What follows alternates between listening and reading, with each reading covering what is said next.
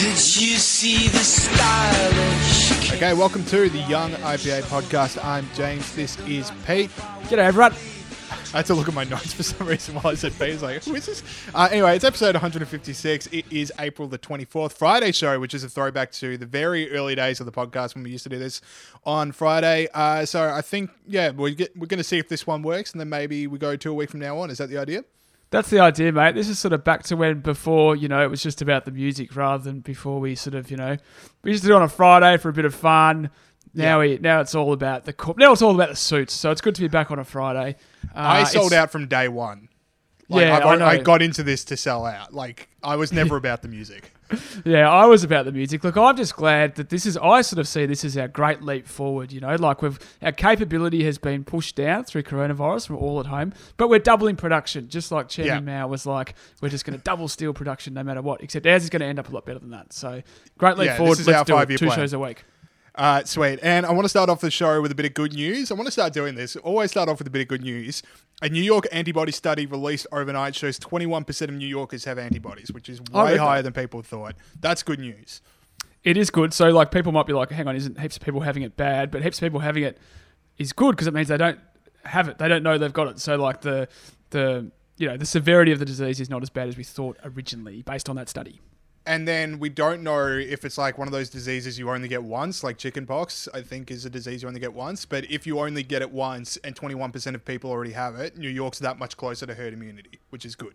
That's good, and I think it is. From what I've read, it is one of those things that you only get once. There are, have been a few very rare cases of people that have got it twice, but Yeah, and then there's uh, like false positives and false negatives. Yeah, exactly right. But by and large, you are probably only going to get it once. Yeah. All right. Uh, so let's Very, get very into the show. Unless Pete, you've got any good news that you want to share with us? No, no, that's all right. I just had All right. done my great leap forward bit, so let's move on. It was a good bit. I enjoyed it. Uh, let's talk about superannuation. Oh, yeah, that's right. Superannuation. Okay, so Treasury has estimated that 1.5 million people will apply for the scheme, which the government's introduced, which formally opened on Monday, uh, allows people to withdraw 10 grand from their super before June 30, and another 10 grand from July 1 to September 24, all without tax, to cope with the economic shutdown caused by COVID. The Guardian reported a, su- uh, a survey by Industry Super Australia, which said those under 40 twice as likely to access their super as those over 40, which obviously makes sense. And, and in a very interesting stat, James, which I want to tell you, 46% of people who said they were very likely to access their super early had not yet lost their employment and 40% of them lived in a household with income over 100k a year. So these people aren't in crisis as a result of COVID. They're just taking up the offer to use the freedom of using their super how they see, they see fit, which shows there is a market for getting rid of compulsory superannuation. Yeah, this is one of those ones where why can't we have this all the time? Which Yeah, is exactly. like superannuation itself is not a bad idea if you want to invest money for the future, but the fact that it's compulsory and the fact like IPA research has shown where superannuation. Sorry, there's a. All right, uh, we're just gonna have to play with this one. There seems to be a council worker uh, chopping down a tree just outside my house, which is going to be an interesting subplot for the next 20 minutes. Uh, but anyway, where was I? Compulsory superannuation. Yeah, so the fact that it's compulsory, the fact that IPA research has shown where your superannuation fees actually end up going. Uh, it's one of the weirdest things that Australia has. The fact that it is compulsory and it should only be voluntary. And if we're a step closer to this because of coronavirus, that is one of the silver linings that we're going to get out of this whole experience. Exactly right. No, super itself is a very good idea. You should definitely save for your future kids. I've read two chapters of the uh, Barefoot Investor now, so I am an expert on all financial matters. Uh, superannuation is good I for think you, you just uh, committed a crime, by the way. Because like, there's like uh, apparently there's five years in jail for uh, landlords that recommend their tenants pull out their superannuation fees to pay for their rent. I think Yeah. that's a five year jail term. So you know we are not offering financial. Well, things. believe it or not, James, I'm not a landlord, and uh, and but you are correct in saying that I should say that the, the, the disclaimer is I am not offering specific financial advice to all your listeners. Uh, but superannuation is good for you. But when it comes compulsory, when super becomes compulsory, it's just a tax. That's just Yeah. a tax. You're giving money. The government's making taking money off you and then giving it back to you in the form of you know pension in your old age. So people don't think Yeah. of it as a tax, but it is a tax. And uh, sorry, I've, I've lost my spot again. That's uh, right. this You're leaf blower is in my head. You were distracted by my brilliance. Yeah, it is brilliance and slash the leaf blower guy is just all up in my head right now. Well, we Uh, can't hear it at all, so maybe just uh, forget about it. Oh, okay, good. All right. Uh, the other part of this is so this was one of the absolute no-brainers of how to deal with coronavirus, and the other side are now coming out. So, Labor Assistant, Shadow Assistant Treasurer Stephen Jones. Here's a quote for you, Pete. Unless you have access to your, uh, unless you have to access your super, I'd encourage people to think twice about it. A small amount of money access today could be a big cost to your retirement savings down the track. Now, Pete, let's do a thought experiment. Are you more likely to need money in your retirement, or when you've lost your job in the middle of a global pandemic? When do you think you would need your money? Well, that's a really good point, James. Uh, probably in the short term. Uh, but once again, this is not official financial advice. There's also a thing about you But know, it's you- the idea that like people can decide when or not they want their money, and uh, people are capable of going. This might hurt me long term, but also I just lost my job and I need money. Yeah, exactly right. We live in a country where people are nominally meant to be able to make decisions about their own financial future. Yeah, Oh, you drank at the wrong time. I know. I thought uh, you were going to go on a bit of a rant, but uh, I was wrong. So anyway, that's the compulsory superannuation thing. If we're one step closer to getting rid of that, that is one of the silver linings. Now, I want to move on, Pete, to Planet of the Humans. Now, this Oh, yeah. documentary is gone absolutely viral recently. Uh, it's had 800,000 views in the first three days. If people don't know what it is, so Michael Moore, you know, Michael Moore bowling for Columbine and all this other stuff, fame, documentary maker, he produced on the 50th anniversary of Earth Day this new documentary, Planet of the Humans, hosted by Jeff Gibbs and it's getting a lot of attention because it's exposing uh, the renewable energy sector for basically being as tied to corporate interests as the non-renewable energy sector. And it really names people that are heavily involved i and, and the fact that also a lot of what we think is renewable energy actually isn't and relies upon fossil fuels. I mean the uh, what is it? The biomass or whatever that is like that was probably the craziest revelation from it all was that this thing that everyone says, oh, that's a future, that's a future. You need to chop down whole forests just to get something to work from it. And it's gone absolutely viral. I've got a few feedback options. We both watched it yesterday. So mm-hmm. my number one piece of feedback from it, this someone needs to get this guy a coffee. Yeah, yeah. Like very low energy delivery style, very monotone. That was my number one overall piece of feedback. Someone needs to get this guy a coffee. Well, I, I I agree with that. I I reckon. I mean, I've got this theory about environmentalist who was very low key, uh, but he also. I think the reason why he is l- like that is because he's making a movie saying that we need to reduce our population. So he's, effectively promoting killing heaps of people, which you know Yeah. makes you low energy sad. Uh, it does. So that's like that's the thing. So this documentary is getting a lot of whole buzz in circles where people are skeptical about renewable energy. So you know you got conservative people that are about this, you got libertarian people who are about this, and I think it's they're slightly overrating it because, as you say, there's good stuff in places that say they run off renewable energy, like Apple. We had that. There's like that shot of the Apple CEO saying we're 100% renewable energy. They're not. Uh, also, one of my favorite scenes of the Earth Day concert that say they're powering everything off renewable energy. They were not. So I like all that side of it. And any video that exposes Al Gore and Michael Bloomberg to be absolute. Uh, uh, that, that exposes them to be frauds is all right with me. But then he goes, uh, okay, let's not, instead of looking at all this evidence and going, okay, let's not divest from coal and make life harder for poor people just yet because the technology obviously isn't there to step in where fossil fuels are. He goes, the time has come for population control. Like, option A didn't work, someone needs to die. That's exactly right. I'd advise people to not get sucked in by the deliciousness of the opening 30 to 40 minutes, which is just gotcha moment after gotcha moment with proponents of renewable energy. And it is amazing and it is delicious. You got the, you know, you know, you'll see yourself. I won't go through them all. James mentioned that thing about the biomass, and he mentioned the the concert that was meant to be uh, po- powered by solar, but was actually powered by coal. Um, but check it out. It has had 1.2 million views. It's on YouTube. But don't get sucked in by the deliciousness of that because the underlying message is that we need population reductions. And if this movie is really persuasive in smashing renewable energy, then that's great. Uh, but it will also potentially be persuasive in uh, yeah, encouraging people to support population reduction. So just be wary. Yeah, the uh, the cure for a broken foot isn't cutting off the lower part of your body. Like the people that go, we need population control right now. My reply is always, okay, you first. Yeah, that's what it doesn't say. Who's who? Who's going to die then? Yeah. Uh, so anyway, check it out because like this is a cultural moment. Everyone's just sitting around watching TV anyway. Might as well learn something about the renewable energy sector. Uh, free on we YouTube wanna- as well. yeah. Do we want to talk? What What is next? I forget. What are we? oh, the app. Yeah. Yeah, I'll do the app, mate. Okay. So we talked about the app on Tuesday. This is the, the tracing app that the government is thinking about introducing to help us uh, know if we're coming to contact with someone who's had coronavirus. Now, we said there was going to be a bit of a period they were developing it where it was going to be open to scrutiny from various people within the government and also people outside the government who are technology experts. Already, three days later, uh, industry technology industry players have raised alarms about the federal government's tracing app after a contract for its data storage went offshore to China. No, just kidding. It went offshore to the US retail and technology giant Amazon. Which uh, would then be hacked into.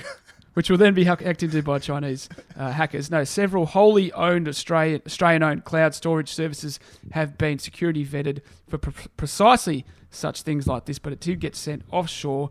Now, some people are saying that issuing the contract to Amazon may also mean the Australian data is obtainable by US law enforcement under a 2018 law that allows them to obtain information held by US registered data companies. Now, the government has said that it's not the case. ABC News also revealed that the government has plans to store the decryption keys for the data in the same cloud as the data itself to make sure it's nice and convenient for hackers that they don't have to hack into two separate things. They just have to hack into one.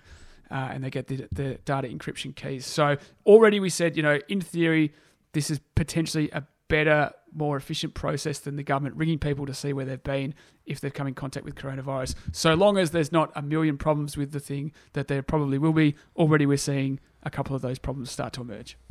Yeah, since Amazon now have your data, prepare for every literally every aspect of your life now to have a recommended product. Like we noticed you went to your kitchen. Here are some kitchen appliances. We noticed you are a big fan of walking to the uh, cafe. Here are some other things you can buy from a cafe that also Amazon can give you. Am I the only person that doesn't mind those helpful suggestions? Everyone's like, oh, my phone's been listening to me, and now I've got all these product recommendations, but I often find them quite helpful. Yeah, because it's helpful when you say things and then it pops up because that's useful. But then it's also listening to the things that you say that aren't useful, and you'd rather just not have your phone know that about you. Well, Or anyone. I never say anything that's not useful, James. So I don't, I don't know what you mean by that. But yeah, no, uh, yeah, you're right. So as, as we said, there's already issues emerging. Um, yeah, All check right, out the sweet. inter- if you missed then- to check out the interview with Chris Berg. Yeah, and then last story we're going to talk about up the top. Sport might be back, which I am so happy with. Uh, Peter and I, long-time listeners of the show, might might know that Peter and I do not mind sport one bit. So we've had a fair few indicators this week that sport is on its way back. We had Chief Medical Officer Dr. Brendan Murphy said he felt, uh, said that he felt community sport was a really important thing when he was talking to a Senate committee investigating COVID, uh, Australia's responses to COVID nineteen. Uh, he was talking about the national cabinet's already weighing up the community sport, whether that's back on the table. Age reported yesterday that AFL's back in June, rugby's back on May 28th. They're really uh, pushing that one. I'm very happy because I've had some very dark days in the last couple of weeks where I thought there might not be sport this year at all. And that made me very sad. So now mm-hmm. that we're getting some dates, now that we're getting it on the agenda, I'm now happy again. Well, James, as I've been saying, you are the real victim in this whole situation. The thing that the thing Don't that I shout me down for liking sport, Pete. We are a team and you like sport as much as I do. I do know. I love it. And community sport is, is really important, particularly in a lot of country towns where there's very little going on apart from the local footy and netball clubs. And I'm not just talking about the people playing, but also the old elderly people that, you know, get their weekly interaction from going and watching the footy and netball. Now, I am not quite as excited as you because the Prime Minister hosed down speculation that they were going to bring back community sport. He said, I wouldn't be, when he, when he was asked about it, after the Chief Medical Officer made his statement, he said, I wouldn't be offering a view on that. What we are seeking to do is focus on those activities that are more low health risk and more high economic value. My, uh, my priority is to get, to get kids back to school, get people back to work. That's what my priority is. So I still think that it's a little bit away. I might be overly naive, but that to me is a classic one of when you've got really good news and someone else beats you to the punch, and you're like, "Hang on, this is my good news. I want Yeah. to tell people about it." Brendan Well- Murphy doesn't let this slip in the Senate Estimates Committee. This is big ScoMo. He's coming through. He's t- telling people sports back on. Well, it's very it's very ScoMo. It's a very ScoMo thing to you know bring back the local footy club. That would be that's right up his alley. So Hashtag maybe you're right. marketing. But a- age reporting footy back in June and rugby back on May 28. They are some clear crystallising dates, and that is exciting. What did you say about the footy? AFL uh, Age reported yesterday that footy uh, footy is looking to become back in June, and there might might be a schedule release next week. Okay, Okay, by schedule he means fixture, but thank you for that, James. That's interesting because I'm going to talk about that a little bit later on, but we, we won't. I won't let the cat out of the bag yet. Okay, cool. So we do heroes and villains on Tuesday's show, and we don't want to uh, basically double up on the heroes and villains because that sort of diminishes the grunt the pig freedom snort. Diminish, Diminishes the seriousness and the allure that comes with the snort. So what we're doing instead, this is just going to be likes and dislikes. I reckon. This hmm. is just stuff we like this week, stuff we don't like this week. Sometimes it's going to be political, other times it's not. And Pete, do you want to start off? What have you liked this week? Well, what I've liked this week, James, is the great territory called the Northern Territory in Australia. We took. I was going to say we don't talk about the Northern Territory that much, but we actually do bring it up a little bit. So I'm not going to say uh, apologies for not talking about the Northern Territory enough. I will say a big hello to our Territorians listening. Now, I like the Northern Territory because Chief Minister of the NT, Michael Gunner, had this press conference about the cancellation of Cracker Night, the cancellation of Cracker Night last week. But I know Cracker Night is sacred to the territory. It is to me. Some people might be pissed off about this decision, and frankly, I did not like making the decision. But it is the right decision. It had to be made. So this year, the skies won't light up like they normally do. But I promise you this Cracker Night will be back in 2021, and we will make it the best one yet. We'll get back to parties on the beach and beers in the backyard, and back to doing what we really love to do once a year blowing stuff up. All right, now that is not a celebration of white Americans. That is a celebration of a a night that still Oh, happens. that still happens in the Northern Territory. It's a night they let off fireworks. It used to happen all over Australia, but now it is illegal in pretty much every place in Australia. But they Except still have Canberra. in Canberra as well. Yeah, Except- Do- do- they still have it in Canberra, do they? I don't know how. Well, you can certainly buy fireworks in Canberra, so you can have your own. Yeah. You know, I'm not going to recommend people. commit Bolt crimes, says go to Canberra. If you want some fireworks, Bolt says uh, go to Canberra. So uh, know now a the fact the fact that they still have it is a one of the reasons I like the Northern Territory. The second reason I have it is that the Chief Minister, as you just heard, says he's pissed off that he has to cancel Cracker Knife. Night in an official in an official press conference. He says he's pissed off, and the fact that he says Cracker Night is sacred. The way that he says uh, 2021 Cracker Night will be better than ever, with tears welling up in his eyes and his bottom lip quivering. Uh, really inspired me, and he said that the immortal phrase will get back to doing what we love more than ever, blowing stuff up. All of that is some of the reasons that I love the Northern Territory. But the piece de resistance of this whole thing is Saul. Please roll the next tape. There are limits on how much alcohol we can purchase at the moment. Will we be allowed to get maggoted on July 1?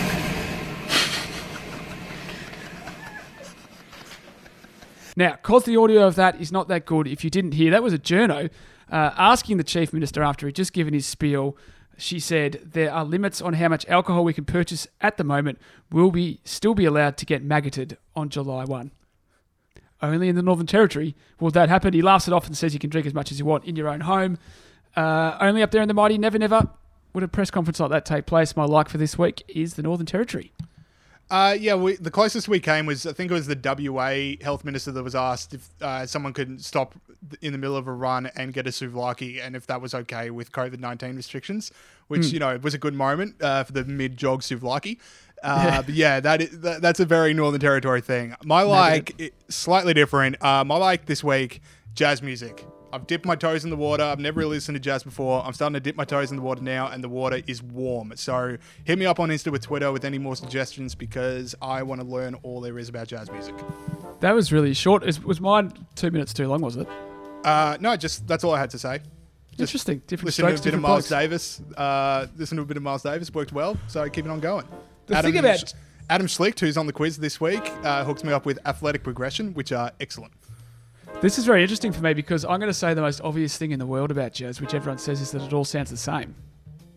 Uh, no, you got different flavors. I mean, like every genre of music kind of sounds the same if you don't listen to it usually, and then when you get into it, then you start to figure out the differences.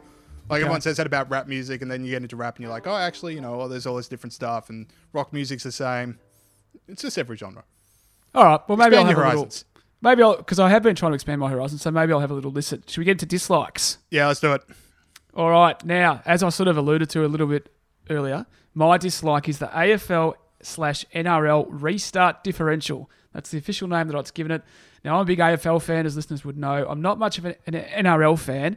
except that I do know that Storm gets shafted by the Sydney conspiracy all the time. That's all that I know about the NRL. Now, the 2020 AFL Is that something season- you've said that like all of our New South Wales listeners just punch their phone? That's what I, was going for. All right, yep, cool. Because I got Yeah. no idea what you just said, but I'm like, that can make someone punch a phone. That, Zach, I wanted Zach Zach Gorman, who uh, is our resident New South Welshman at the IPA, would be. I don't know what what, what, what beer do they drink in New South Wales? He'd be spitting out his I know. Tooheys at that Tooheys Yeah. at that comment. He's Anyway. shuttered somewhere in Australia right now. He doesn't know why yet, but he just went, "Ugh." Sorry for that one, Zach. Anyway, the 2020 AFL season has been shut down till at least May 31 because of the coronavirus. Uh, it's hoped that a date to recommence will be announced soon.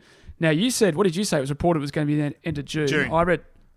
Okay, was that official or just a strong rumor? That's the age yesterday evening, 18 hours ago. what time in June?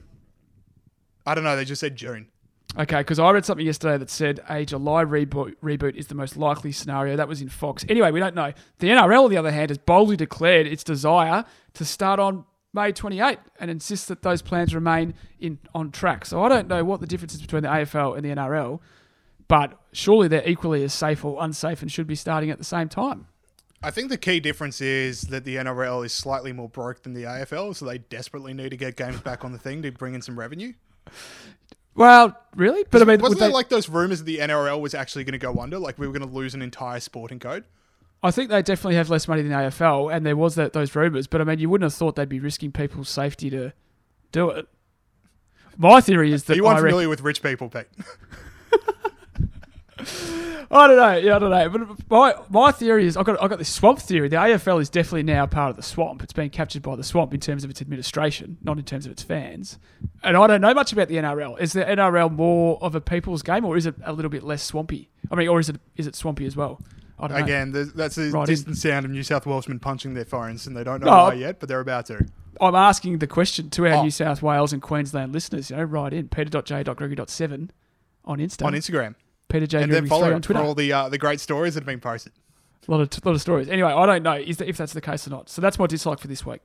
All right, my one. I think we're running a bit long, so I'll make this quick. Uh, Chris Cuomo slash Fredo, which we're not allowed to call him, but uh, this is classic Fredo behavior. So Chris Cuomo been on the featured him on the show a few times in regards Mm. to Fredo. I think two weeks ago we also had him interviewing Andrew Cuomo, his older brother slash governor of New York, and it was super awkward, which Peter Gregory had a big old chuckle at. Mm. Anyway, so Chris Cuomo uh, had coronavirus. He was broadcasting out of his basement.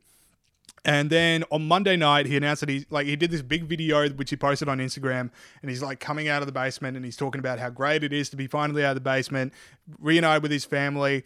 Uh, and it's this video. It's kind of cringeworthy, but at least he's out of the basement. But it comes at the same time that uh, on Easter Sunday, Chris Cuomo was in a fight with a 65 year old man in the East Hamptons because Chris Cuomo was out and about with his family and some other people. And like this whole video of him emerging from the basement is just fake. He'd been out and about all day. And he, did he have corona? Like He had coronavirus. during the time he was out and about. Yeah. Literally breaking his own brother's uh, social distancing. That's not very good. That's not very good at all. Uh, so this guy told the New York Post uh, he asked him why it wasn't social distancing, and then Chris Cuomo started shouting, "Who the hell are you? I can do what I want." He just ranted, screaming, "I'll find out who you are." The only good part of this is that Chris Cuomo didn't come out of his room singing "Imagine." That's the only good part. Oh, he would have if he thought of it. It would have if he thought of it. All right, uh, that is it for the start of the show. We're now going to go to the quiz, where Peter Gregory takes on the uh, the uh, the uh, the Schlicht siblings. Both of them. Yeah, Mm-hmm. we introduced me to the show, so it's great. Okay, we now have uh, the Yipper quiz. It's been in a very drawn out hibernation uh, because of coronavirus, but I think we're ready to bring it back. This is either going to be the best quiz we ever do or the worst. I have absolutely no way of knowing which way it's going to go. Uh, but we've got a few contestants here today. So we've got, as always, the Roof Seal, Peter Gregory. G'day. We also have Adam Schlicht, who's, uh, you know, many of our listeners are very familiar with. Adam. And we have someone for the first time, another Schlicht, the I would say the official podcast researcher, Mia Schlicht, uh, someone who's very helpful. So Mia, welcome to the show. It's been a long time coming. How are you? Thank you very much. I'm very excited to be here. Maya, are you very excited about being on the show for once? And how have you two been getting on in the lockdown? Um, yeah, no, I'm excited. I've watched many, many of these, so I think I'm ready. I've got my strategy down pat. Um, yeah, our house is very crowded. Adam and I are two of five kids, so we've definitely got the full house going on over here.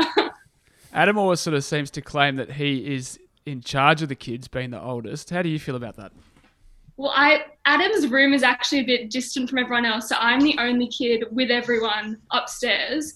So I think I'm actually probably the one who cops most of the saxophone lessons going on up here. So I would say that I'm actually probably the one who's in charge of things over here on my end. There you go. Uh, now, one f- one final question before Bolter can hit you with a few. Now, I know that you two love to absolutely terrorise the eastern suburbs uh, on a Thursday night and on a Saturday night. How are you two finding? We'll start with you, me, and then go to Adam, being all cooped up and unable to unleash your terror on those suburbs. Um, yeah, it has been definitely a big change, but I I'm kind of enjoying having my Thursday and Saturday nights with the parents. They've cracked out a few of the wine bottles, the good quality ones, so I'm not on the seven dollar ones anymore. We get the good quality ones from the from the cupboard. But Adam's actually you've been a bit you've been holding back a little bit on these nights. Yeah, I've um I've toned down my drinking a bit. Um, no real reason to you know have a big one, which is a bit sad. I've been a bit healthy. I like you I guess out good quality wines though. I think my body feels better, but my soul doesn't. My soul feels worse. I like waking up, you know, night out, you know, Friday morning, feeling like rubbish. Mia, I want to talk to you about your strategy because Adam has uh, a strategy which I like a lot, which is to get the first question right and then just sit on his laurels until the who am I if he needs to say anything, which he usually doesn't. So is that something you're going to be borrowing or do you have your own twist on things? Yeah, I know. And also the other thing Adam does is that he- when it's like closest to the pin, he'll wait till everybody else answers, and then he'll pick the middle value, and then he'll get it I think you'll find I've won two quizzes. every time. I've won It's- two quizzes off that. That's and I reckon I've only been on three or four, so that's like at least fifty percent. it is an absolute dynamite strategy. I don't recall Adam ever winning. Adam's quiz. definitely No. won a quiz. I won. I think I've won two. I'm a bit offended that you don't remember. It's hard to remember. It's hard to remember now. The, uh, the final question I want to ask you guys before we jump into the quiz is: sometimes you guys turn up to work. Well, usually you Oh. come at the same time, but sometimes one comes a couple minutes early than the other, and then there is a bit of a post mortem and inquiry that takes place over who was meant to be waiting for who, you know, whose fault it was, etc., etc. Have you guys been getting on well under lockdown, or has there been a bit of bickering? Well, as you can see, we're in the same house right now, but we're actually recording on different screens, so that might Yep. tell you something. Um, but no, I think we're doing all right. You know, I don't have to wait for Mia at the train anymore because got no train to get on. So you know, there's less to fight about. What do you think, Mel? yeah, no, I would agree. I think we're we're doing well, so we're having a bit of a space apart in the house. But you know, we still have our breakfast chats, which are similar before work. We'll sometimes. You know, have a bit of a chat over breakfast, and we've still got those going on, so that's okay. And that does you for the day. go to your rooms and then we'll talk at dinner time again. It's all good. That sounds fantastic. Get a chat out early, and that's all you need. Exactly right. You don't want to use up all your material. Why don't you uh, jump into the quiz, Bolter? Let's do this thing. Uh, with your permission, Peter Gregory, thank you. Uh, so, question if it is your first quiz, we've got nine questions, and then we've got a Who Am I at the end. Buzz is going to be your first name. This is where the quizzes kind of stand up or fall apart. All right, so Buzz is your first name, and I'll just hope to God that I figure out who is who. All right, so question one. Start off with what should be an easy one, but we'll see. Question one What day is it today? Adam, Yeah. Roof, roof. All right, it's Mia. Oh. Thursday. All right, Mia gets one point. All right, I am. I am now forgetting it it's so Does she often. need the date or anything? I'm done. No, no, just need the day. Who needs to know the I date in a genuinely have to think lockdown? Okay, uh, we got question two now. What is the name of Malcolm Turnbull's new book? Oh, the name You got to think like Turnbull for this one. Uh, the name of his book is a little bit wanky. it's something Uh, annoying. Do, Thank yeah, you, so Adam, do, for the uh, family-friendly way of describing it. do I get half a point for that? Um, Absolutely not. Oh, no, I don't know. I don't know. I've, I bagged it on the show on Tuesday, but I Any don't know. guesses? Oh, by the way, no cheating. I know everyone's on a computer that has access to the internet, but no cheating. You should have said that at the start. Yeah, but That's a good idea. Cheating's a good idea. Mia looked up the day. I saw it. What is it? okay. So I no was one's going got to look at my watch, actually. I'm not going to lie. Oh, you Apple Watch. All right. Uh, the book is a bigger picture. Uh, that, I remember that now. I Yeah. knew that. Okay. Uh, now, uh, if you've been following the news, you would know this one. Who is the governor of New York? of where? Sorry. New York. Oh, roof, roof. Roof, roof. Do I have to, do I have to say the first name? You do indeed. Well, I know the surname is Cuomo, Yep. and I We talked about him on the of show not only a week and a half ago. I know the name of the. I know the name of the journal. His journalist brother is called Chris Yep. Cuomo, You're still good. and he's. Oh, I know Andrew. Andrew is correct. Yeah, get around me. Firming around me. as firming as the person the Democrats are going to go to if Biden doesn't work out. So, name to follow. All right, we're, Yeah. uh, we're keeping on the names one. Who? What is the name of the Director General of the World Health Organization? Ah, These are hard. Yeah, well, I I, know the surname. I'm just not good with names. yeah, we had ten dinosaur questions before, but that got shut down. Anyway, uh, Director General World Health. Organization. Because we definitely would have got all those. Uh, well, um, hang on. Did anyone answer? Because I think I know roof, roof. roof, roof. I know the surname is Tedros. Uh, that's not the surname. Well, I hate to break this to you, James, but I think you're mistaken. Uh, the name No, is no. You go. the name is Dr. Tedros Adhanom Ghebreyesus. Oh, so Tedros is his first name. yeah, yeah. It's a weird first name. Yeah. Uh, by the way, he's becoming quite the electric follower on Twitter because he just seems to be tweeting out single words. Like this morning, he tweeted out honesty, Nice. Which is something we would like from the uh, World Health Organization. But Back we'll when- uh, back- continue on. back, back when no one knew who the World Health Organization was, he was tweeting Dream job. stuff. What's that? Sorry. That's a dream job. Director Health uh, Journal of the World Health Organization before anyone knew who that was. Actually, my mum suggested to me that I should apply for that job when that guy gets sacked. Like, no joke. Like, classic mum suggestion. No, you do better than that. I'm with your mum. You would do, you would be better at it. Let's start a campaign. Let's start a campaign. I'm keen. Uh, so I can't remember what I was going to say at all. Oh yeah, he used to tweet stuff with like Lady Gaga and stuff instead of stopping Ebola, things like that. So uh, he's, he's he has got a very electric social media thing going All on. there, sweet. James. There you go. Next question: When is the NRL back on? Oh, uh, it's Adam. Say your first name. Adam. Yep. I like the idea that you May- would try to f- forgive your May first 28? name. May 28 is correct. All right, everyone's on the board. And I seem to have just deleted the board. No, I didn't. I just uh, moved my scroller down. We're all good. We're all good. Everything's going well. This is a good quiz. Cool. This is a great quiz. All right. Uh, sorry, everyone's on one point. We're halfway through. All right, next question. What is the name of the new Michael Jordan documentary, which is shattering streaming records across the world? Oh, I remember the book you put out in the nineties. That's, yep, awesome, but it's not the question. I think I heard Mia. Not that helpful. I'm pretty sure I sent this in on my sheet as well. I wrote it down. Come on, guys. Oh, There's another one on Netflix at the moment as well, which is quite confusing because there's t- like two. Uh, Did you? No, Jordan's is not the Tiger King. yeah. This is the one. Where ESPN changed the name of the Washington Wizards to the no, the Washington Bullets to the Washington Wizards to prevent gun violence. I think they just removed the word bullets rather than change the logo. But uh, No, that- yeah, yeah. So is- they changed the name. yeah, it wasn't my what I mean. takeaway from the documentary. But uh, No, but like they, because Washington Wizards changed their name in the '90s to Wizards, and s anyway, long story. I'll talk about it in another part of the show, maybe. Anyway, I don't know. James, Yeah, I can't remember Okay. this one. all right, sorry, it is the Last Dance. By the way, everyone should be watching that. That is such a cool documentary. All right, uh, next question. Uh, someone's going to get this one, surely. All right, so everyone was up in arms today that Virgin Australia needed to be bailed out because we needed to protect uh, local businesses. How much of Virgin Australia is foreign owned? Really good question. Yep. Really good question, James. Adam. Oh, I don't. Oh, this is actually. Oh, now I'm Well, guessing a bit. keen-eared listeners of the Young IPA podcast might remember me talk about this not two days ago. So uh, thinking caps on there, people. I think it's eighty percent. It's not eighty percent, so a point off for Adam. I've Anyone screwed up ta- my strategy. Yeah, that's no. You Icarus that one. You flew way too close to the sun. So, so does anyone want to make a guess? Yeah, I'll have a guess. Go Mia. 75%.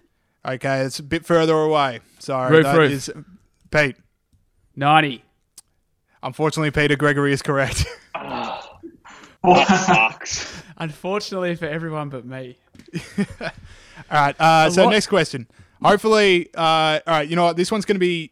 No, actually, I can't do it closest to the mark with the way I wrote this. So we're just going to continue on. But this is a good news question. All right. Good news. An LA County antibody test indicates what about coronavirus? Came out this week. Pretty big news. I know. Roof, roof. Roof, roof. It found that infection rates are much higher than people thought, which means that coronavirus isn't as lethal as people thought. I will pay it. It suggests that uh, infections in the US are 40 times what is reported, meaning the death rate would be much lower. So well done, Peter Gregory, and well done. What do you mean? Well done, everybody. What do you mean you'll allow it? That's exactly what I said. Yeah, but it would have been 40 times. So we would have liked some, Oh, you know, use of statistics, use of uh, actual facts and figures. Uh, you know, not usually the Peter Gregory playbook, but uh, it would have been nice to see you branch out. Uh, all right, Well, so I reckon last I question before. Tell us about it, Pete. Well, you know how we, we said that I was hungover and that I had coronavirus? I've Yep. now resorted to my original position on the back of seeing that study that I did have coronavirus. Science proves So it. what what disproved the hangover theory? Because there was some proof. There was some pretty convincing proof. It was that I felt fevery.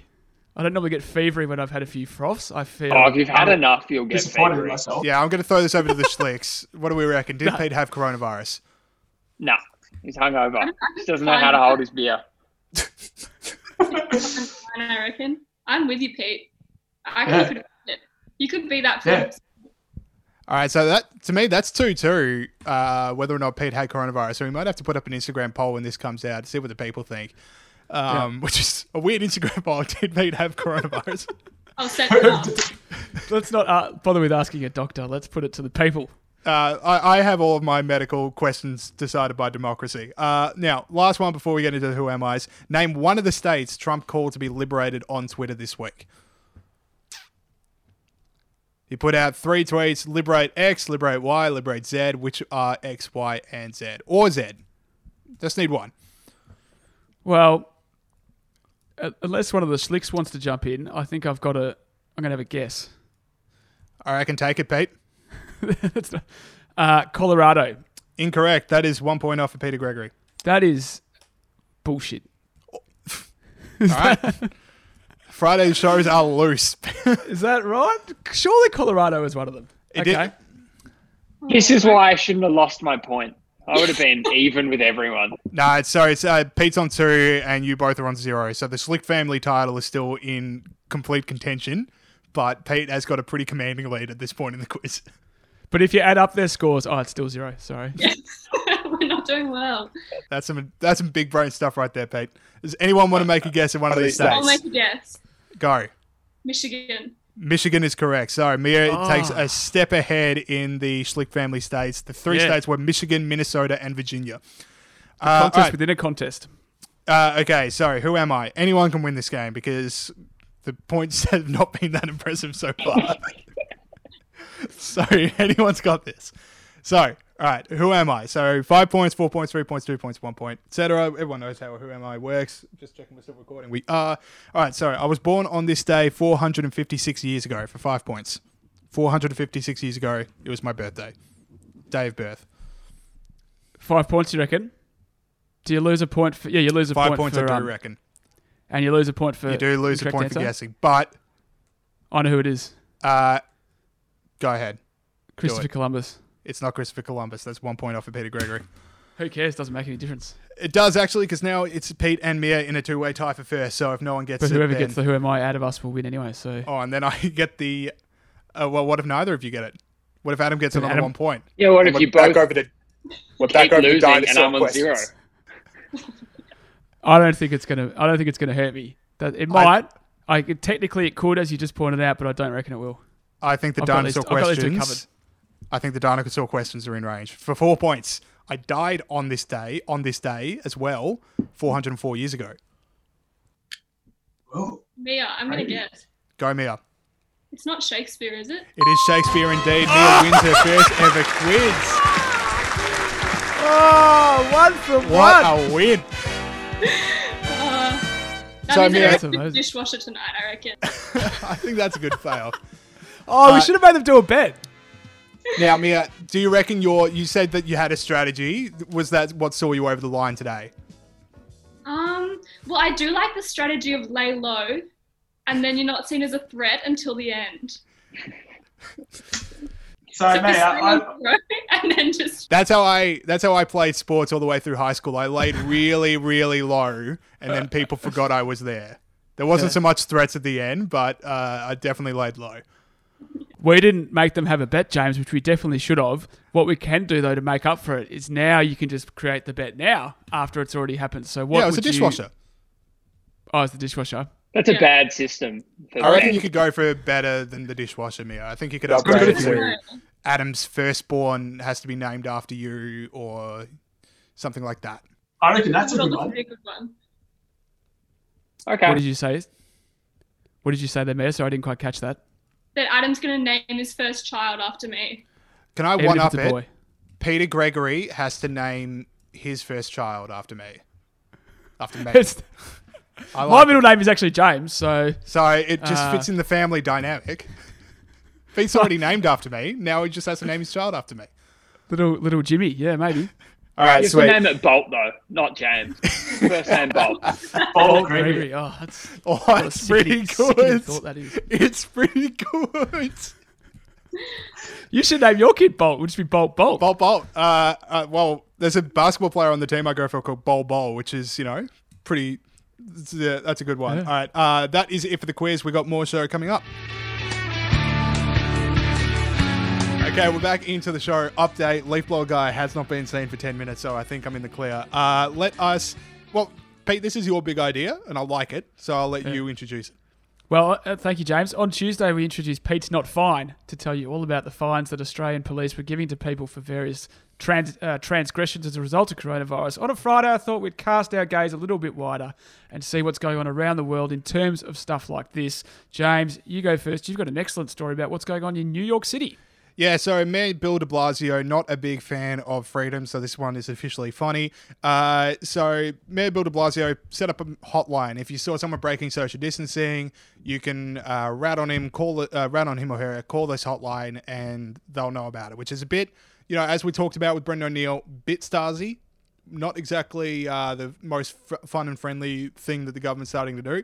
But anyway, New Yorkers responded exactly as you'd imagine by flooding the new tip line with uh, complaints, including some photos and uh, of themselves flipping the bird, and you know a few others around that, and a few references to him being a totalitarian totalitarian dictator. So New Yorkers are still New Yorkers, and that makes me happy. Okay, so you so they so they, they set up the tip line specifically for you to dob on your neighbour, and New Yorkers reacted how you would expect them to. Yeah, by memes. fan- so the that's- Great Meme War, it, we, we had a big win this week. That's fantastic stuff. I've got a story from Germany, not just Germany, but the state of Lower Saxony. Now, the state of Lower Saxony uh, has issued instructions to people in that part of the world about how they are officially allowed to eat ice creams. Reported in the Age earlier this week, customers buying an ice cream are allowed to lick, allowed one lick in the shop to prevent it dripping on their clothes before retreating to a safe distance to enjoy the rest. Eating on the premises remains stri- strictly forbidden, and customers are not allowed to consume food until they are at least 50 metres away. So you have to make that first lick count because it's got to last 50 metres until you're allowed to eat the rest of the ice cream. Yeah, and it's um, controversial because Germany is coming into summer, so temperatures are rising. That 50 meters is becoming quite the journey. Look, we talked earlier in the show, and you know we're always starting to reassess like what are the things that we can look forward to, what are the things we can take away from coronavirus that will be positive, and I want this to be one of them. This is the greatest excuse for people to evolve to getting their ice cream in cups and not cones. Cups, this isn't a problem Why do you say? Well, because it's still getting a it problem, from a- isn't it? No, because it's more in a cup. Cones, they'll be dripping all over the shop. Your clothes are forfeit. But in a cup, the drip goes back into the cup. It's a self fulfilling prophecy. I'm not 100% sure that's true, but even if it is, you can't eat the cup. You can't get the crunchy goodness of the cone. That is, I know I say this a lot, but a very stupid thing that you've just said. Nah, getting it out of the cup is the uh, right way to do it, and I want this to be one of coronavirus's lasting legacies. Don't you like how cones taste? No, You don't like cones. no. And I've Okay, about 15 well, I jokes, so I need to move on before I start making them I would, in trouble. I want to say, I want to apologise to our listeners for what James just said. James, go on. All right, another one. So, New Zealand government they have one of the world's most uh, toughest coronavirus restrictions going. So they've they've banned non-essential shopping and online delivery since 26 March, which includes the sale of books. So bookstores are closed. Only medical and professional books, as well as textbooks, were allowed to be delivered under the uh, until last week, which basically means New York, New Zealand government is banning books. So Harry Potter can't can't get that delivered. Lord of the Rings can't get that, that delivered, and so on and so forth. So you're only allowed to order books that are essential, Yes. and that includes stuff like self-help books, how to brew beer, stuff like that, but not Harry Potter. Yeah. Which, you know, again, we're talking about silver linings here. Maybe people will start to realize that Harry Potter is just okay. Oh, James. James, It's- if I had it's okay. if I It's a had known perfectly fine book. if I'd have known this bit was going to go like this, I would never have let us do it on the show. That's two absolute stinkers in a row. Harry Potter, it's okay. What don't you like about it, mate? It's like when I when I first started reading them. Yeah. There were three books in. I read three books in like a week. I did no work in year eleven in that week, and it's just like crack, but in literary form. I'm just amazed you uh, started reading books in year 11. That's huge. I used to read a lot back then. Anyway, all right, let's move on. So, Indonesia. This is the final one of our crazy ways people are dealing with the coronavirus around the world. This is from the Daily Mail. Now, fed up with how people were breaking virus quarantine rules, one Indonesian politician has decided to scare rule straight rule, break, rule breakers straight by locking them in a haunted house. Stragan Regency, sorry for pronouncing the name of the province wrong, head Kusdinar Oh, here we go. Untung Yuni. Sukowati. I'll have another go at that. Kusdinar Untung Yuni Sukowati. Apologies if I've Yep. got that wrong, which I almost certainly have. He's definitely listening. She's, well, we've got listeners in Indonesia. Anyway, see, she issued the unusual edict this week to deal with an influx of people to the area. Uh, she instructed communities to repurpose abandoned houses that were feared to be haunted because apparently heaps of people are turning up for the big smoke back to their local area and not following the rules. So she's chucking them in local haunted houses, and apparently there's a lot of houses in that part of the world where people have very strong beliefs about, uh, you know, the supernatural, etc. And apparently five people so far have been put in haunted houses. So we'll see how that unfolds. Uh, I look. I like the outside the box thinking, and anything mm. involving the words "haunted house," my ears prick up. I reckon if you solve the mystery of the haunted house and you're able to prove that Old Man Jenkins is only haunting it so he can build the roller coaster, you get to mm. spend the rest of your isolation in a five star hotel. Yeah, yeah, you There should needs to be be able to get some out. level of reward. Yeah, if you let, allow the poltergeist to finally be released into the afterworld or whatever, Yeah, that means you, make- get out. If you help it make its amends with people on Earth and cross over to the other side. I like one. it. All right, sweet. Uh, so we. All right, so now we're going to do recommendations, stuff we're reading, watching, and listening to. You said you had a good one for what you'd been listening to recently, Pete. I had a good one. I've been listening to an album recommended to my recommended to me by my friend Big Molly, uh, and it is. I, I just Shout out Big Molly. of trying to decide which uh, which nickname to use. Anyway, you um, chose Molly. yeah. Wonder what yeah. that would mean. Oh, come on, mate. Show a bit of respect. Anyway, Harry Styles' second album. I don't even actually know when it came out. It's been out for ages, but I only started listening to it last week. It's called Yeah, it's Fine like last Line. year, I reckon. Yeah. Well, my friend recommended it to me, and it's awesome. I thought Harry Styles was just some numbnut from One Direction. Bit jealous of him because he was so rich and women love him. So But- handsome. yeah. so handsome. But uh, but this album is really good. His songs about chasing women are like fun and, and good songs. But his songs about heartbreak are amazing. I'm like, you've got real layers to you, Harry. Uh, and he was also pro Brexit, no, anti Brexit, um, which was another reason why I didn't quite like him. But this is a great album. Check it out. All right, Open you're a bottle second, of wine.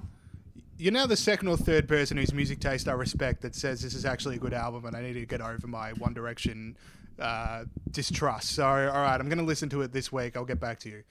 Do it. All right, uh, my one. Uh, I teased this in the uh, interview we had last week uh, with one of our campus coordinators. It begins. Infinite Jest. 1,078 pages.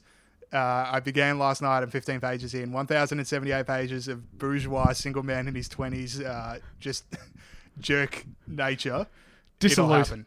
It'll happen. Well, yeah, oh, and The see- Wire. The Wire I just started. That's good. Got hit with a spoiler researching Hey yesterday, which is annoying, but we're going to continue on nonetheless. Do you know who loves The Wire? Go. Obama. Okay. I'll, I'll, I'll bring Cool it up with him in one of our Cool story, chats. Pete. No, that's uh, that was a sick flex with that thousand-page book, mate. Let us know what you think. I, well, it's one of those ones where I, I found I work really well to things that I don't entirely like. If I think something's going to be a challenge, the more people I tell about it, and the more embarrassing it would be to stop doing it, the more likely I am to do it. Like when I did Sober October, I made a point of telling everyone I knew I was doing it. So if they ever saw me drinking, it would be ultimately incredibly embarrassing. So if I nail my flag to the mask on this one, I will finish this book. well, I'm very excited. Let me Alright, know what uh, happens. Okay, so last thing we got in the show uh, is oh, okay. So a bit of housekeeping first. Now, earlier in the week, Tuesday show, we teased a big guest next week, and I can now reveal that it is Dave Rubin back on the show, host of the Rubin Report. Uh, we are going to be talking about his new book, "Don't Burn This Book." Uh, we also have a giveaway. Details will be mentioned on the ch- show on Tuesday. So get excited for that. Make sure you download. Make sure you tune in. Awesome chat. Half an hour interview. Great stuff. Uh, uh, membership as well. We've got a lot of young people here who are listening. Make sure you're going to generationliberty.org.au to become a member of Generation Liberty. They're doing a whole bunch of cool stuff on Instagram. We've been talking to the campus coordinators for the last couple of weeks. Go to generationliberty.org.au to become a member for just $10. That's all it is $10. Uh, all right, so last thing we got in this show, we did one of these with Andrew Bushnell, I think about three or four weeks ago. We had a whole lot of fun doing it. Uh, basically, just a draft of these random topics. We're going to be doing a few more of them for Friday shows. So this draft was, uh, what was it? Athletes we'd pick in a mystery sporting contest when the aliens invade and challenge us to a sports match, right? Yes. Yeah. So I'll say this: we'll play it now. I don't like my picks. If I could do it again, I would. I was I was only sad about missing one pick, which I say in the thing, so I won't wreck it. I just can't believe that no one picked a contact sport fighter. like, no one picked Mike Tyson. No one picked Muhammad Ali. So I just, Let's- before people write in and complain to me, just know it's a mea culpa. I'm very sorry. I'm not sorry. My team's awesome. Okay, fair enough. Uh, and I did win the first draft. I'm just letting you know. All right, that is it for the show this week. If you want to listen to the athletes thing, I know not everyone's a big sports fan, so you might want to skip it, but it's good fun. It's a good listen, and if you do like athletes, stick around because that's going to be playing it. And with Pete and I and Dave Rubin, we'll see you on Tuesday. Stay up. Okay, so next up on the show, we have got another one of our draft segments. We had a lot of fun with this. Was it two weeks ago now? I think so. Two weeks ago. Yeah, Time yeah. has so stood two weeks still. ago. Uh, so we've got again Andrew Bushnell in the hot seat. Last time we drafted, what was it? TV shows to binge in a lockdown. I won. Now it's going Whoa, to be. whoa, well, Pete, whoa, whoa, whoa, whoa, whoa, whoa. Yeah, yeah. Hang on, yeah. what? Can't just can't just uh, skip to So that. there's been a little bit. There's been a little bit of a dispute over who There's won. been a bit of a dispute. Uh, I will claim that because I'm the only one that's actually seen the results, I'm therefore the pretty good arbiter of who actually won. Uh, But that is- seems to somehow be a controversial statement. Just so the listeners know, what has happened is we put a poll up to decide who won. We saw a few comments flying around on social media. We all sort of got a bit of support, a bit of uh, uh, criticism. And Bolt is claiming that the poll that only he saw said that he won. So he has it. No one saw it at the time. No one saw it when he took it down, and now he's claiming that he won. Do you, how does that sit with you, Bushnell? Well, I would say that the relevant piece of data is that since my endorsement as my number three choice two weeks ago, Money Heist has trended as high as number three on Australian Netflix. Now, I can't say that's entirely down to this podcast, but I would suggest that that indicates that the public is with me. Now, Peter Gregory, Well- would you like to share what your former cricket coach thought of Money Heist? My uh, former footy coach, who big Daniel Bartels, he's probably listening. How are you, mate? He thought that it was, uh, the, I think he said the shittest show ever, maybe, or, or, or, or okay. I love, some- I love that he was. I love that the show was the show was too low brow for him. I mean, he's got time. he's got time to fire off subliterate texts, but he can't. Uh, but he can't follow along with Spanish TV. I don't know. Mate, Bart's is gonna he's gonna listen to that and he's gonna have something to say about that. So interesting to see how it goes. Anyway, look, I'm prepared to give it to Bolter this week because he doesn't normally lie, won. but I do think there should be independent uh, arbiters who decide who wins, and I think that you know, let's be Now, honest, what this I is a think pretty about ramshackle this- way of doing things. Uh, what I think, Pete, is like you've known me for quite a while now. You know what I'm about. Do you think that I'm the kind of person that glorifies in his own victories, or do you reckon I would find a defeat and then focus solely on the fact that I lost something? I, th- I take your point. Normally, you would sort of put yourself down, but I, you There we go. also sometimes can read stuff quickly and not look at it that closely, and it will confirm what you already thought. And you would already have thought your list was heaps better than ours. Quickly looked at the poll, went, "Yep, I won," and now it's gone forever. So I don't that's know. Okay, main but very accurate reflections of who I am as a person. Yeah, so I don't know. You still? uh, yeah, I'm not sure. I mean, I think you you come across right now as someone who's prepared to revel in a victory with all the Richmond memorabilia behind you. And you are protesting quite hard. What's that saying? Thou doth protest The too lady much or doth protest too much. Yeah. There you go. Uh, look, Anyway. I won. You guys lost, so uh, unfortunately for you guys. But uh, Pete, why don't you talk us through the rules for this draft? Because I know this is a segment you've been. This is a draft topic you've been pushing for pretty hard. I know it's uh, Yeah. close to your heart. So why don't you tell Yeah. us the rules? Exactly right. You, we sort of you came up with the draft idea, which was a very good idea. When I say came up with it, you saw it on American podcast, which was a great Yep. idea. And uh, you know, we were talking about movies and TV shows and all that stuff. But obviously, we should do a sports one. You had the idea of what we should do is have uh, some aliens have come down to Earth. They've they're going to take over the Earth, and for some reason, rather than just take over the Earth, they've decided to challenge the Earth to a game of sport that we don't know the rules of. And we're allowed to pick five athletes to represent us to fight for the fate. Do we go five or four? Five. I thought it was five. I thought Uh, it was five. for- Yeah, All right, I can Although go five. My fifth pick is a bit dodgy, so fours, fours. uh, You know, I'm struggling to fit into five, so I'm very excited about this. As you know, like I've got, I've, as for the viewers can see, but listeners won't be able to see. I've got my cricket cap on, my cricket jumper on. I love sport. I'm ready to go. I'm ready to pick a really good team to represent this planet. All right. Uh, cool. So yeah, so it's five athletes, alive or dead. We can choose them at points of their career. So if they're like old, we can pick them at their peaks. Yep, It's just got to be five athletes from any time in human history. that's right. Yeah, good point that I forgot. All good. can be dead. Sorry. Uh, I think we're all agreed on the rules. Now, Bushnell, you went Yep. first last time, and as previously discussed, Peter Gregory lost the qui- uh, lost the draft last time. So, Pete, I reckon you got first pick. I came, I came last Uh, you didn't come last, but you certainly didn't come first. So, why don't you take the first pick? Because normally uh, the first pick goes to definitely needs it. the, the first pick normally goes to whoever came last. But I'm happy to go first. Uh, I mean, you received did pick the of Wonder Years last time. Mate, Yeah, I got a a lot rough- of someone. rough. Someone, three or four people wrote in saying they love the Wonder Years. Someone said it was a sophisticated choice, and someone else said it was a brave choice in a good way. So anyway, we're moving on from last week. This week, round one.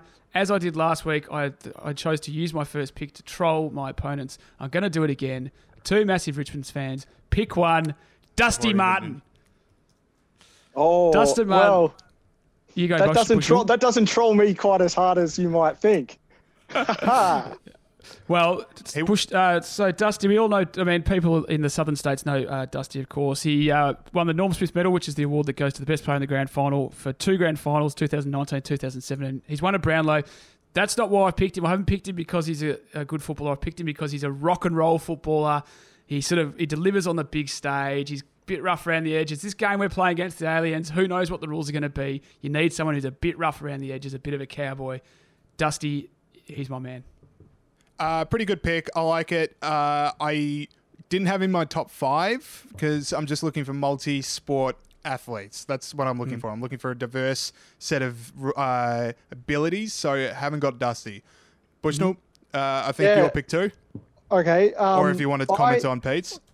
Well, I think Dusty, very solid choice, but not the strongest troll. I do have a Richmond player high up on my list that I'm hoping to sneak past you guys because I don't want to start. Don't want to start with Nick Daffy, absolute legend. Um, great 1995 Richmond team. Uh, Yeah, anyway, yeah, yeah. the no, no, no. And I, I thought my draft strategy is I'm, I'm looking for, um, you know, we don't want people who are too specialised. And in particular, there's a few qualities that I want in my players. I want mongrel, I want Yep. flair, and I want big game performers because That's they're good. going to have to they're going to have to perform They're going to have to get stuck in, and they need to be the kind of guy who's going to back himself to take the winning shot in whatever sport this is. And so, Yeah. noting that Bolt is going next, I'm going to go first with the man who best captures that, which is Michael Jordan. Oh, dang. All right. Peak, peak That's- Michael yeah. Jordan, big game, mongrel. Apparently, apparently Michael Jordan is the single most competitive man in the world. When he's flying on his private jet with his entourage, he hands out like books of crosswords and uh, word searches and makes his entourage compete against him. Um, this guy just loves to win. Uh, six-time NBA champion, freak of an athlete. Uh, yeah, bit of mongrel, good flair, a winner. I don't think there's a stronger pick out there than peak Michael Jordan. I Yeah, think he the thing was about uh, second on mine. Sorry, sorry to interrupt there, Bolter. The thing about Jordan is as well when he, I think it was the NBA Lifetime Awards or the NBA Hall of Fame he got admitted to, and he was very bitter and twisted in his speech, and the whole thing was focused on the people that had let him down or, or had doubted him over the journey. And I think you know being a little bit bitter and twisted and a little bit driven might be helpful in this game. So good choice, Bushnell. Obviously, Michael Jordan, pretty strong choice. Really stuck your neck out there, mate. Well done. Oh well, you know, last week I put my neck out. I put my head on the chopping block, and uh, you know, I got by angry text. I got angry text messages from footy coaches. So I don't know. Uh, yeah, so Michael Jordan also the kind of guy that would punch teammates in the face in practice if it was getting a bit too much. So you know that's the kind of guy you want on your side, someone to fire up. Uh, that was my second overall pick. Uh, hold on, just one sec, because this is a sports draft. I'm trying to get as much in the zone as possible. And apologies for people that are only listening at home because this is going to be a visual gag. But Here it is. Here it comes. Bolt's taking the microphone away, so I'm going to have to commentate. Oh, no, he's undressing. Oh, no, it's okay. He's got something on underneath. I The wondered why. you had a Denver hoodie on. Basketball singlet. Oh, bit of a bit of a ticket to the gun show as well for the viewers. Have you been doing yeah, push-ups well, for this you know, quarantine? mate? uh, uh, send me uh, cash up, but uh, sorry, got my basketball jersey on because the first player I'm going to take, surprise to no one, is going to be a basketball player. Can't take Jo- uh, Jordan, so going to take LeBron. Uh, this is the physical manifestation of an athlete. 6'8", 270 pounds, can do whatever the hell he wants on whatever sport you put him in front of. Whatever the aliens challenge us on, I'm going to take LeBron, and that is going to put us pretty well on the way to victory. Second one, you guys might not know who this is, and I apologize. I'm going to have to uh, explain this one. Bo Jackson, if anyone knows who this is. I uh, mul- So played this is the only- football. He did, and he was an all-star in both. Like we want to talk about multi-positional, multi-sport athletes. Bo Jackson was a, a all-star NFL player and an all-star baseball player. Someone you just want on your side in a, against the aliens. So Bo Jackson is my number two pick. Back That's to that's a good choice, mate. That's a good choice. Of course, uh, regular listeners would know that we have interviewed Burgess Owens, who is a Super Bowl winner from the NFL, so that's pretty special. And also, James, what I would say to both of you, Very actually, which is Pete. just, just, just, just, it was a good interview. Actually, he's a great bloke, Burgess Owens. Look him up. Uh, interesting that you've both gone with basketball players because I've got some fairly controversial views on basketball, which the viewers might be interested in. It's a little bit bounce, bounce, bounce, bounce, bounce, two points, bounce, bounce, bounce, bounce, bounce, two points, bounce, bounce, bounce, bounce, bounce, two points. There's not much pressure on scoring. You know, there's lots of scoring. So for me, it's not the greatest sport of all time. I'm not a big I'm not a big basketball fan, but I, I wanted to pick someone you know at the at the top who had that all round athleticism. LeBron was also on my on my list because he's apparently. Did you read this story? Like he apparently he can just like eat anything he wants. LeBron James, Uh, like he there's just like rumors eats that he terrible gains food. weight in a game. Really? Like, like he puts on 20 pounds in the course of an NBA game. I have no idea how that's uh, physically possible, but that is the story. All right, there you Couldn't go. Possibly just be that to- much. I just wanted to sledge basketball. So, okay, now I'm going to move on to my pick, second pick. Now, it's a pretty obvious one. The great Donald Bradman averaged 99.9, made 29 test tons, highest score 334. Now, everyone's heard of Bradman. The thing about Bradman that I like, apart from obviously being so far ahead of the rest of the field, you know, it's actually unprecedented across global sport that he's so good, is his discipline. You know, this is the guy that practiced with a stump against the the uh, tank in the backyard, the iconic Australian thing. Uh, and he also, in his whole test career, hit six sixes despite making a bucket load of runs. So he's got a lot of discipline. And when Did we're you just fighting, drop the F bomb? I said bucket load. I said, I'm a professional, mate. I'm a professional. Anyway, yeah, so a bucket load of runs for the Don. And the other thing about the Don is uh, he's uh, apparently very cold and very focused, which I think you need in this kind of this kind of contest. Uh, So with Don. Don, uh, you're really hoping the aliens pick cricket. Not exactly seeing this guy win a contact sport. It could. Oh, mate, he he not didn't flourish, but he made centuries in Bodyline, the Bodyline series. That is a contact sport, my friend. Don't worry Yeah. about that. Is that still a cricket match? Um, it's still a cricket match, but it's a contact sport, mate. Yeah, in but this this, contest, is no, but this is yeah, and this is this is the thing. You want a mix of skills, so there hmm. is definitely scope in this for picking a cricketer because you don't know what this game is going to involve. I mean, if if you had hurling, say they challenge us to hurling, you want good athleticism, but you also want to be able to hit a ball accurately. So you've got to have Yeah. a mix of skills. I mean, if if everyone on your list, Bolt, is just going to be from American sports, then you're not going to have the team that can actually save the planet. I'm busy. Exactly I'm right. building an army of incredible physical specimens and multi-sport abilities. That's what I'm going to be doing. LeBron James Could played say- football in high school. could I say one other thing? I actually think it was Bushnell's turn then. So sorry No, for no, jumping no. I think it was. Was it? Oh no, no, Yeah, yeah, 'cause oh, yeah. I got lost in the snake. Well, you still took your pick, Pete. So that's interesting from you. Were you going to pick? Were you going to pick Bradman Bushy? Uh, was it? It wasn't my pick, was it? No, it was yours. No, because you were second. oh no, pick, so because I was going take- backward. Oh, Yeah, yeah. You got to take fifth. wow, this is a shambles. No, I, okay. Um, I was not going to pick. I wasn't going to pick Bradman actually, so that's fine. Okay. Uh, let's push on. I had as my second pick, and I, I can't let him slip any further down the draft order. I'm too scared that Bolt will pick him. I need to get him on there. The hero of my childhood watching sport, Matthew Richardson, Richo, the great man, an absolute freak of an athlete, 197 centimeters tall, 100 kegs, best 400 meter runner at the club. Um, absolute. a- a- if you want specimens, the big man from Tasmania, still the most underrated player in AFL history. Uh, Richo, Richo is on the team. And it's good. He'll be able to withstand the pressure because he got abused for three quarters of his career by his own fans. So he'll be ready to go if the aliens start uh, getting on his back. No, Richo was a great player. You know, they always the Richmond fans always say, you know, if Richo played at Essendon, he would have kicked more goals than Matty Lloyd, which is going to trigger the Bomber fans. But good choice, love Richo, man. It's true. Also a Yeah, very yeah, probably. parochial Australian pick, but had to be done. See, there's a lot of Richmond in this already. All right, uh, who's up? Does that mean it's? Does that mean it's? Uh, Pete, you got uh, one more because you took Bradman and then back to Bushnell. Oh god, I've lost myself. Okay, well this is going to be a pretty controversial pick because I don't know if it's within the rules. I believe the rules as I understand it was athletes and the rules Yep. as I understand it was earthlings. So I'm going to choose the great racehorse Phar Lap. Again, you're hoping if it's not a contact sport. What if it's boxing? What if they take us on a boxing? Mate, have you ever tried to box a horse? the, the No, I actually haven't. he, he won. Well, don't don't try it. He won a Melbourne Cup. He won It's like the a Cox Plate that's a scene in Blazing Saddles, isn't it? Where Mongo punches out the horse. I'm yeah, not sure. Yeah, but the horse didn't put up a fight. That's what I'm saying. Anyway, You but can't Phar Lap, pick a horse. You can't pick a horse. I'm allowing him to pick a horse because that's such a stupid pick. That's the worst not a worst pick stupid I've pick. heard. That's such a bad Mate, pick. Phar Lap- Such a limited range of things. Phar Lap won. What if, it, what if they When- take us on it like curling? Now we've got a horse on the ice. There's not going to be ice. I, think they're going to take us on Presumably, ice. presumably the best thing that can happen, right, is they challenge us to polo. But then what? Does that mean Or that just a horse Phar Lap has to ride a horse? Does Phar Lap way I have to see ride it a horse himself? I mean, Dusty Phar Lap on can the ride back a of horse. Phar Lap. You The- are the hoping way for a I say 100 it- meter sprint and few others.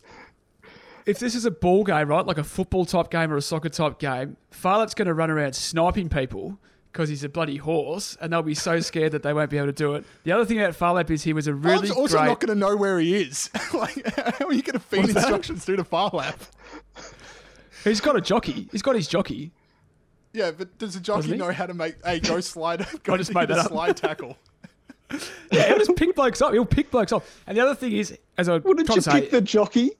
Wouldn't you pick No, that's your. that's got to be your fourth athlete. You have to pick. Nah, okay, Phar Lap's fine. No jockey. jockey. He doesn't need a jockey, mate. He's far up, and he the he uh, he won during the depression when the people needed him, and the depression is a really bad thing, just like the Earth getting fried by aliens. So Phar Lap's going to do it, mate. Don't worry about that. All right, that's that's a ridiculous prove pick. you, Back to Book you guys Bushnell. wrong. Okay. Well, I'm going to go with I, I'm going to go with a more conventional pick for now. Uh, I would have thought Phar Lap would have uh, made it through to the fifth round um, of the draft, but I'm going to I'm going to pick a, a somewhat more obvious one. But again, another unit who displays the characteristics that I'm looking for, and that is Cristiano Ronaldo Ah, Yeah. Okay. um, who is obviously a massive unit, um, incredible at all aspects of soccer. And you get the impression watching Ronaldo that he could have played really any sport. He, you know, if you're going to pick a soccer player, and I wanted to pick a soccer player, um, you know, this this challenge that we're that we're doing um, really.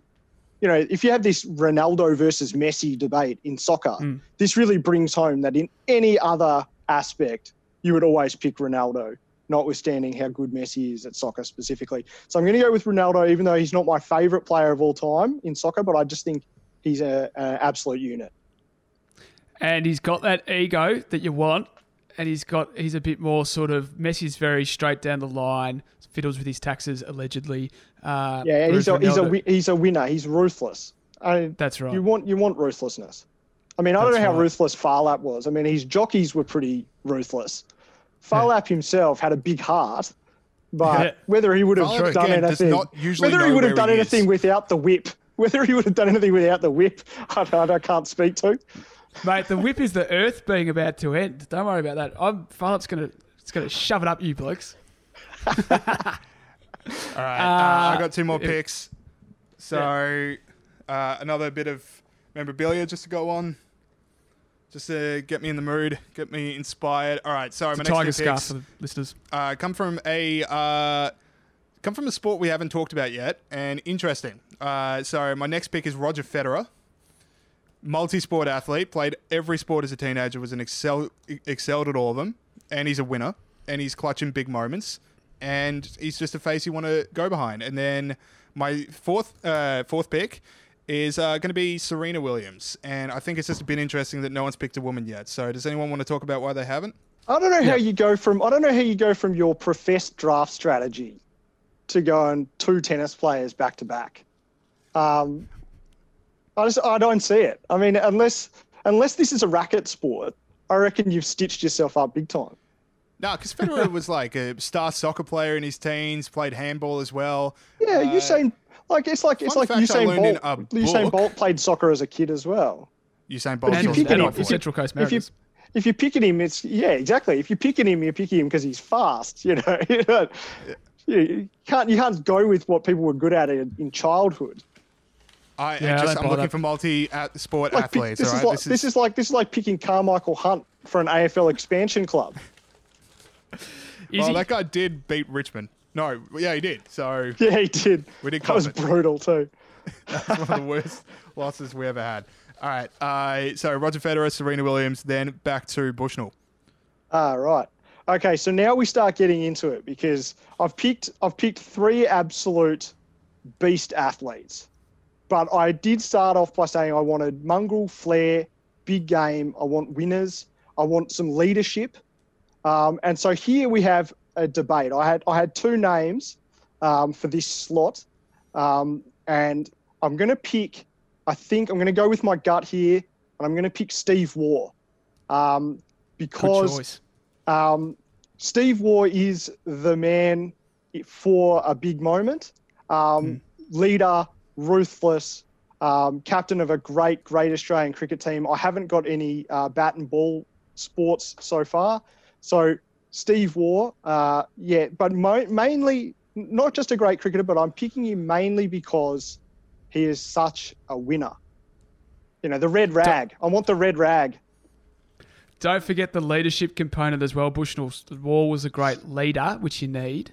And he's got that sort of mongrel that you talked about. Curtly Ambrose bouncing him in 95 in Kingston, staring him down. Steve Waugh says to Curtly Ambrose, one of the most fearsome cricketers in the ever, what the F are you looking at, mate? And Curtly about to knock his head off is amazing moment in cricket test history.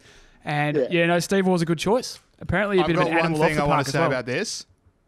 Uh, now, cricket never been my first love, cricket, and the Steve Waugh era is a bit before my time. But my gut feel is with that side, if I was captain, Australia would have done quite well.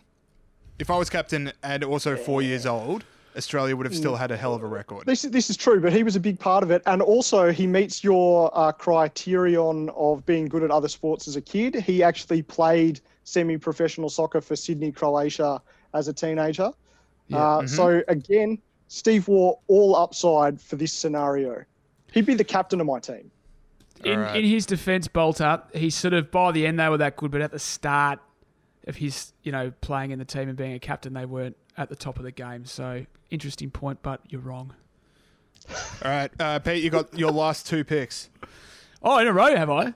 Oh, well, this is exciting. The first one I want to pick is my favourite ever ever footballer, uh, and the reason I'm going to pick him is because he brings something a little bit different to the table, a little bit X factor. He's my favourite footballer growing up, and that is the wizard Jeffrey Farmer, who is you don't know what he's going to do. He doesn't know what he's going to do, but if if he doesn't know what he's going to do, the aliens don't know what he's going to do, and he's going to bring the kind of X factor when this game is on the line. He's going to do something crazy, and we're going to say live to fight another day. So the wizard. I'm talking about the D's wizard, not the Freo when he went to Freo. D's wizard. You're my pick four. Yeah, it's a good pick. You want someone who's a bit of a wild card and is not going to get in their own head when the whips start cracking and the fate of the earth is being decided. And Jeffrey Farmer, not a guy that's going to get inside his own head. Yeah, it's, it's not a bad. It's not a bad pick. I think it's down the. right- I don't know if I would have picked Jeff himself, but I think that that is exactly the right move at this stage in the draft to, to start looking for the guy who's gonna to do the thing that wins the game. Um, so can't really can't get too upset. I did worry when you said started talking about Melbourne that you were gonna blow up the earth. Serial picking- winners. Yeah, I did worry you were going to blow up the earth by picking David Neitz. Um, who Now, was the Bushnell. most overrated, the most overrated footballer in Or just letting the history. fate of the world come down to a 30 meter max score and set shot. Can I just? Well, man, you've you've there's you could have picked worse players than Gorn and Nita, to be fair. But mate, can you find another AFL player that was all Australian in more than one key position? Because David Neitz was all Australian centre Uh, halfback and full forward. Cale Hooker? And Pavlich. think. Pavlich. Well, there you go. That's an obvious one. Much Neitz better footballer. Pavlich. Much Neitz- better so footballer. Matthew Neitz and Pavlich. Pavlich in the same category. Matthew Pavlich, No, who right. in, in in basically every other every other universe available universe played 300 games for Richmond instead. Oh, it Oh, don't- only this one. this it's only this Bushnell. Don't do particular universe where we got it wrong. Don't do it. Yeah. Anyway, and the thing about Neitz is everyone says he's overrated, but if everyone says he's overrated, then he's not overrated. Anyway, my final pick. Your final pick. Now, this is when you. There is a huge omission on your behalf, and I'm going to swoop in and take him if you don't. Oh, there's probably yeah, yeah. There's, it's tough to squeeze everyone in, but the person I'm going to pick is when you play, when you're an athlete, right? And the and the the fate of the world is on you. On Tell us um, about being an athlete, Pete. the fate of the world is in the balance. You want to have your hands on the ball. You know, I play a lot of cricket. When you see watching the team uh, bat and it's getting to the crucial stage of the game, you want to be out there. You want to the bat in your hands. You want to be facing the ball. You want the responsibility. For my final pick, I am picking Peter James Gregory oh, No. because I want to be out there. I want the ball in my hands, and I want to, you know, if it, if it's going to go down to the wire, I want that responsibility. So I'm picking. If we win, you'd be amazing in the change rooms. Like I just reckon the vibe you'd bring back to the Victoria's change rooms that would that would really help people out. This Yeah. is such this is such Cato Institute libertarian nonsense. Like, well, what do you mean?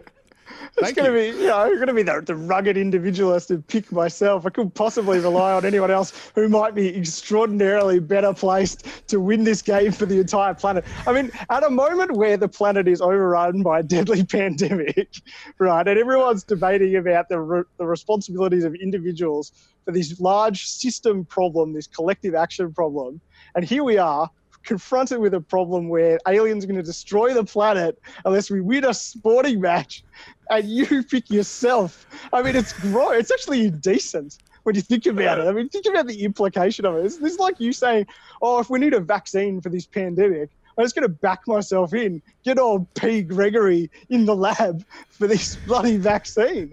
Come So on. Bushnell was Pete not on your big board, Bushnell? Uh, no, he was. Well, I'm, I'm, I'm glad Bushnell was trying to was was able to find the meta political sort of angle of that. But no, look, It's an I've- IPA product, mate. that's right. So no, look, I just want, I want the ball in my hands when the whips are cracking, and I don't All apologise for that. Bushnell. Last pick, Bushnell. Well, I don't know if I can top that. That is that's too good. I mean, this bloke has I can. picked, he's picked himself and Phar Lap, but I think um, look, the one attribute that I didn't say at the top that I'm looking for here. Now we've all picked athletes, but my favourite professional sportsmen are the fat ones, the ones who look like they shouldn't be myself, mate. professional athletes. I'm I want what I want is fat and magic. Um, I want guys who have competed at the top level just Oh, by no. being magical. Um, no, I don't. Don't worry. This one's going to be too obscure for you. If you're Oh, okay, thinking good. of something else, I was very worried. uh, I am going to pick, and this is not. This is an obscure one, but we're going back in time. This is, I want to pick peak mid '90s Premier League Matt Le Tissier. Oh, I have no idea who that is. Absolute genius. If you look up best goals in Premier League history, about half of the top 20 are Matt Le Tissier. And this guy Alright, was a sweet. big, big fat guy swanning around the pitch. Yeah. Uh, just, inc- just didn't look like a professional athlete, but magic. And that's what I want. And he didn't go to a big club. Like he stayed at Southampton, even though he could have gone wherever he wanted. But he's like, no, I just want to. Yeah, and that shows his loyalty, dedication to the earth. Um, I think, I think Yeah. Le Tissier. I think He's not going to go play for the other team. That's what you're. no, no, He's exactly, Play for the aliens. exactly. No, no, Le Tissier, great, great pick. There you go. All right, uh, so like I'll that. take the And the last X Factor. pick. There's so many people I could pick from. There's so many uh, amazing athletes, uh, of course, in the NBA. But look, my last pick, I can't believe none of you picked him. Uh, you want look, this fits in with my multi uh, sport draft strategy. This is someone that excelled at a young level at two different sports. Uh, this is someone, and I just feel uh, he's also a big game player. And I just feel someone, I got a lot of egos on my side, a lot of got of people used to being number one. You just want someone that can walk into a locker room and relax everyone and sort of get everyone on side uh, and just be a good bloke. So my last pick is going to be Shane Warne. Shane Warne. Shane Yeah. Warne. I should have picked Warne. Oh, I can't believe no one picked Shane Warne. That's going to Sorry. require some editing. that is oh, a great that is a pick. good. That is a good pick. That is All a. right. s- I'm pretty happy with my list. I think I'm going to make it two from Neil, uh, two from two. Did anyone have any that we didn't mention that you wanted to get out there? Usain think Bolt not are- being picked was interesting. Yeah, I think. Well, Usain Bolt is too is too too limited. I think. Um, similarly, I was tempted to pick Tiger Woods, um, but you know he's a great athlete too. He reinvented golf, but still too limited a skill set. The other one I was going to mention was Tim Cahill, Australia's greatest ever big game player. Um, one of the few Australian athletes who always turned up in the big moments. So if I was going to have a more parochial final pick, it would have been him. But I'm pretty comfortable with uh, my fat and magic pick, I have to say. Nice. Uh, Pete, any that you didn't pick? We've lost Pete. Have we lost? Pete?